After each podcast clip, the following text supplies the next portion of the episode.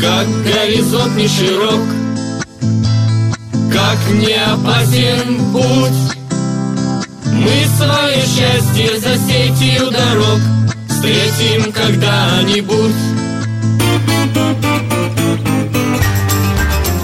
привет! В новом 2016-м проект «Тур-поход» и я, Мария Саханенок, продолжаем путешествовать по нашей богатой на достопримечательности Псковской области. И первое путешествие в этом году мы совершим в старинное имение, полы которого помнят шаги участника Бородинского сражения, а подвалы – шепот партизан. Куда путь держим? На северо-востоке Псковской области на берегу реки Плюсы расположилась усадьба Лок, где с 1967 года находится литературно-мемориальный музей писательницы Маргариты Ямщиковой, известной под псевдонимом Алла Алтаев.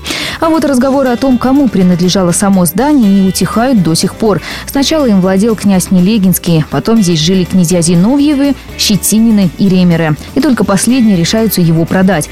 Причем не абы кому, а крестьянам, которые тут же сдают дом в аренду. Имение пользуется спросом у петербуржцев, приезжавших сюда отдыхать на лето. Как рассказывает хранитель дома-музея Татьяна Степанова, уютное местечко в 90-е годы 19 века приглянулось князьям Писаревым. Вот их дочка Ольга станет последней владелицей этого дома, и каждое лето она сюда ждет приезда своей подруги, можно сказать, даже ну, сестры, матери, я не знаю, детской писательницы, которая работала под псевдонимом Алла Алтаев которая приезжала сюда каждое лето. И вот дальше так получается, что, значит, в 67 году она уезжает в Америку к своим дочерям, и этот дом завещает под музей, вот как раз Алла Алтаева. Это желание самой владелицы этого дома. И Алла Алтаев в этом доме писала многие свои книги.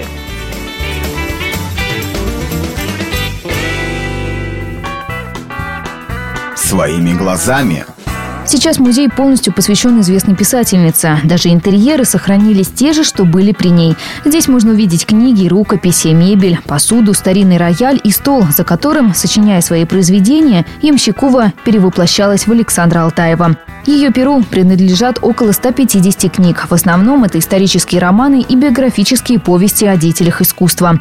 Произведения Алтаевой-Ямщиковой расходились большими тиражами. В первые годы после революции она соперничала по популярности с Максимом Горьким. При этом многие произведения были написаны как раз Плюской деревне. В те времена это был Гдовский район. В своей книге «Памятные встречи» Маргарита Владимировна писала. Я люблю Гдовщину, ее леса, поля и прозрачную глубь реки Плюссы. Милую Гдовщину, овеянную седыми преданиями, с ее братскими могилами, оставшимися от древних битв, с ее подмогильем городищем, с языческими могилами и кладами, с ее своеобразным говором.